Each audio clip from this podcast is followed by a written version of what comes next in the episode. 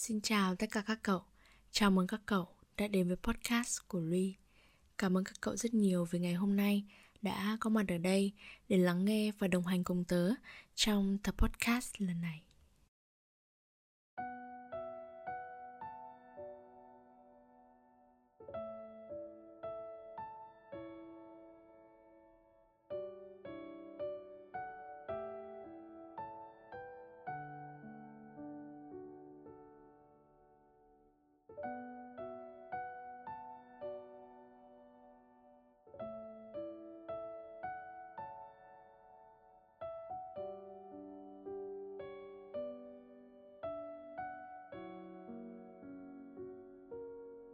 Và đã là sau một tuần, kể từ ngày tập 8 được phát sóng, thì tớ khá bất ngờ khi mà chiếc podcast lộn xộn đấy của mình lại được đón nhận và ủng hộ nhiều như thế.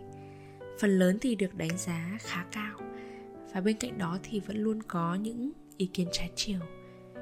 Tuy nhiên thì tớ không phán xét bất cứ một quan điểm nào vì nó còn dựa trên sự trải nghiệm của mỗi người mỗi người trong chúng ta đều có một cuộc đời khác nhau, gặp phải những biến cố khác nhau, nên cái nhìn của chúng ta cũng sẽ khác nhau.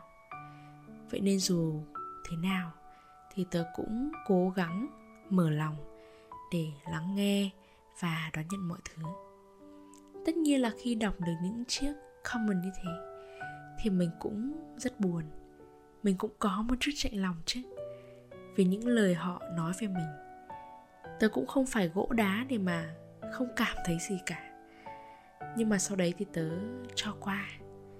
Đôi khi chúng ta chỉ bơ đi mà sống, chứ không phải không đủ thông minh để hiểu chuyện.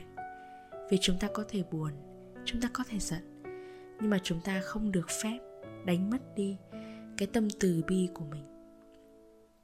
Chúng ta không nên cố gắng làm người khác đau chỉ vì họ đã làm mình đau các cậu cũng không nên trả đũa bất kỳ người nào đã gây ra tổn thương cho mình. Đức phật có nói một câu như thế này, người ôm thù hận trong lòng, giống như người ngậm thuốc độc trong miệng, rồi sẽ có lúc vô tình nuốt xuống bụng thôi. Thù hận, ghen ghét vốn là con dao hai lưỡi.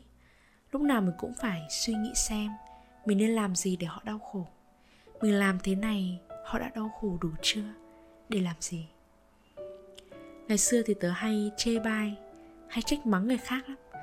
Lúc nào tớ cũng cho rằng những cái quan điểm của mình là đúng đắn và tớ trở nên rất hơn thua, rất háo thắng. Tớ lúc nào cũng mất bình tĩnh, vậy cho nên tớ không bao giờ đủ tĩnh lặng để thấu hiểu những gì người khác nói. Đôi khi tớ ngâm lại thì có thể do bản thân mình lúc ấy đang tồn tại nhiều nỗi đau chăng? Chính vì vậy nên mình mới nhỏ nhen, mình mới ích kỷ. Thực ra khi con người ta luôn cố gắng hơn thua với người khác thì chỉ có duy nhất một điều thôi, đó là chúng ta tự ti. Những người có cái tôi cao chưa chắc đã là người thắng cuộc, mà ẩn sâu bên trong lại là một sự sợ hãi, một sự lo lắng rằng mình sẽ trở thành kẻ thua cuộc lúc mà tớ vẫn còn giữ trong mình cái tâm tham sân si, tớ cảm thấy mình khổ đau lắm. Đức phật có dạy rằng, nguồn cội của mọi khổ đau trên đời đều từ ba việc mà ra, tham, sân và si. Trong đó tham đứng hàng đầu. Tuy nhiên phàm là con người ở đời thì ai cũng có lòng tham hết. Từ chữ tham mới nổi lên sân hận mới khiến con người si mê u tối. Từ đó gây nên nghiệp ác theo những gì mà tớ tìm hiểu về phật pháp thì tham là sự đắm say, là sự ham muốn, sự đam mê một điều gì đó. Cốt lõi của lòng tham nằm ở năm nhu cầu của con người tài, sắc, danh, thực và thủy. Tài là tài sản, sắc là sắc đẹp. Danh là danh tiếng, thực là ăn uống và thủy là ngủ nghỉ. Khi ham muốn về một trong những cái thứ này dâng cao hơn mức bình thường, thì con người sẽ nảy sinh lòng tham và được thể hiện trong những hành động, những lời nói của mình.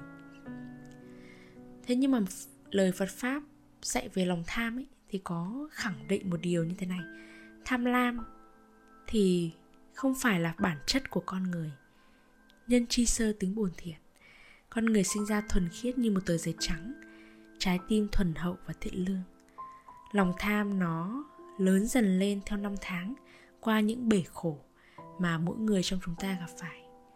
Người không biết tiết chế lòng tham thì lòng tham nó cứ lớn dần lên. Nó đưa lối dẫn đường đến những hành động sai trái. Lòng tham càng lớn thì phúc đức nó càng tiêu tán. Tham thì thường đi liền với ác. Người tham muốn đoạt được thứ mà mình muốn lại sinh làm điều ác để thỏa mãn cho chính mình sau tham thì là sân. Sân tức là cơn giận, là lòng giận dữ, nóng nảy, thù hận. Khi mà chúng ta không vừa lòng, không được thỏa thích như ý muốn, bất bình vì bị xúc phạm, qua đó chúng ta làm những cái chuyện sai trái. Và cuối cùng là si. Si ở đây tức là si mê, là vô minh ngu tối. Người vô minh là người không sáng suốt, không suy xét, hiểu biết đúng lẽ phải, đúng sự thật để phán đoán được việc dở, việc tốt, việc xấu. Nên mà, nên là chúng ta mới làm những cái điều tội lỗi có hại cho mình và cho người.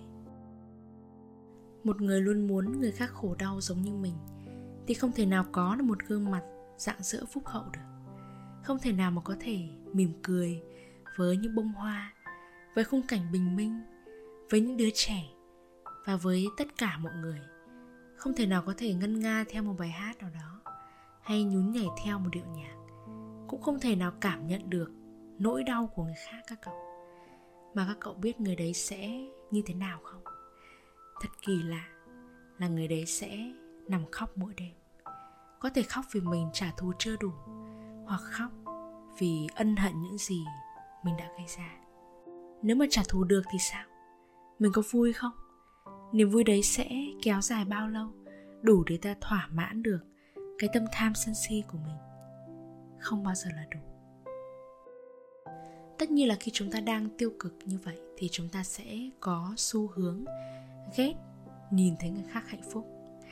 Nhưng ở đầu podcast thì tớ cũng đã nói rằng là chúng ta có thể buồn, chúng ta có thể giận, nhưng chúng ta không được phép đánh mất đi cái tâm từ bi của mình và nếu muốn từ bi, thì phải thấu hiểu.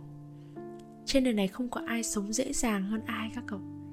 Có người lúc nào cũng kêu trời kêu đất. Có người thì cố gắng vượt qua. Có người luôn cảm thấy hạnh phúc. Không phải vì họ sở hữu nhiều đâu, mà bởi vì họ đòi hỏi ít. Chúng ta thấy họ bình an, nhẹ nhàng, hạnh phúc là bởi họ đã từng trải qua những đắng cay của cuộc đời. Hoặc trong họ lúc nào cũng giận dữ là bởi họ có những nỗi đau không thể tỏ bày. Khi mà tớ đọc được những chiếc comment không mấy xinh xắn như thế, thì tớ luôn nghĩ rằng là có lẽ do họ đang không được hạnh phúc. Họ đang bất bình với những chuyện đang xảy ra trong cuộc sống của họ. Vậy nên họ mới đem những điều tiêu cực đấy sang cho mình. Nếu chúng ta chất chứa quá nhiều nỗi buồn trong lòng mà chúng ta không biết cách hóa giải thì nỗi buồn đấy sẽ trở thành sân hận. Chúng ta để nói là bỏ được cái tham sân si trong lòng mình khó lắm. Vì ai cũng có nhu cầu cần được phát triển, ai cũng có nhu cầu cần được yêu thương. Chúng ta chỉ có thể chế ngự nó một cách tốt nhất thôi. Và làm sao để có thể chế ngự được nó? Trước hết, mọi sự khổ đau, tham sân si đều từ vô minh mà ra tức là không có trí tuệ không có tri thức thì không có khả năng nhận biết đúng sai phải trái không đủ tỉnh táo để đánh giá mọi vật mọi việc. Cho nên mỗi người cần phải không ngừng học hỏi trau dồi tri thức để có được một cái trí óc thông tuệ. Thứ hai chúng ta luôn phải ghi nhớ rằng mọi sự thiện ác đều có quả báo. Gieo nhân nào ắt gặt quả nấy, không gieo thì không gặt cho nên đứng trước các cám dỗ thì phải thật tỉnh táo để nhận biết và từ chối nó. Không để lòng tham có cơ hội nổi lên như vậy mới không dẫn đến các cái điều sai trái. Thứ ba, sân hận sinh ra cũng bởi chỉ biết mình, chỉ thích cái của mình, cái mình thích. Cho nên để khắc chế nó thì khi sân hận nổi lên, cần phải chế ngự, phân tích những điều mà người khác đang nói đang làm với mình có đúng hay không. Từ đó mình học cách tiết chế cảm xúc và mình không trở thành nạn nhân của các cơn thịnh nộ.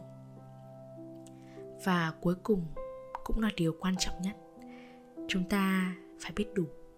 Biết đủ có nghĩa là hài lòng với những gì mình đang có hoặc cái mình có thể đạt được bằng chính trí tuệ, chính sức lực của mình. Không tham lam cái của người khác, không so sánh mình với người khác cũng không nghĩ mình là nhất mình hơn người hay mình phải thắng cuộc. Đây có lẽ là tập podcast đầu tiên mà tớ nhắc nhiều đến Phật Pháp như vậy.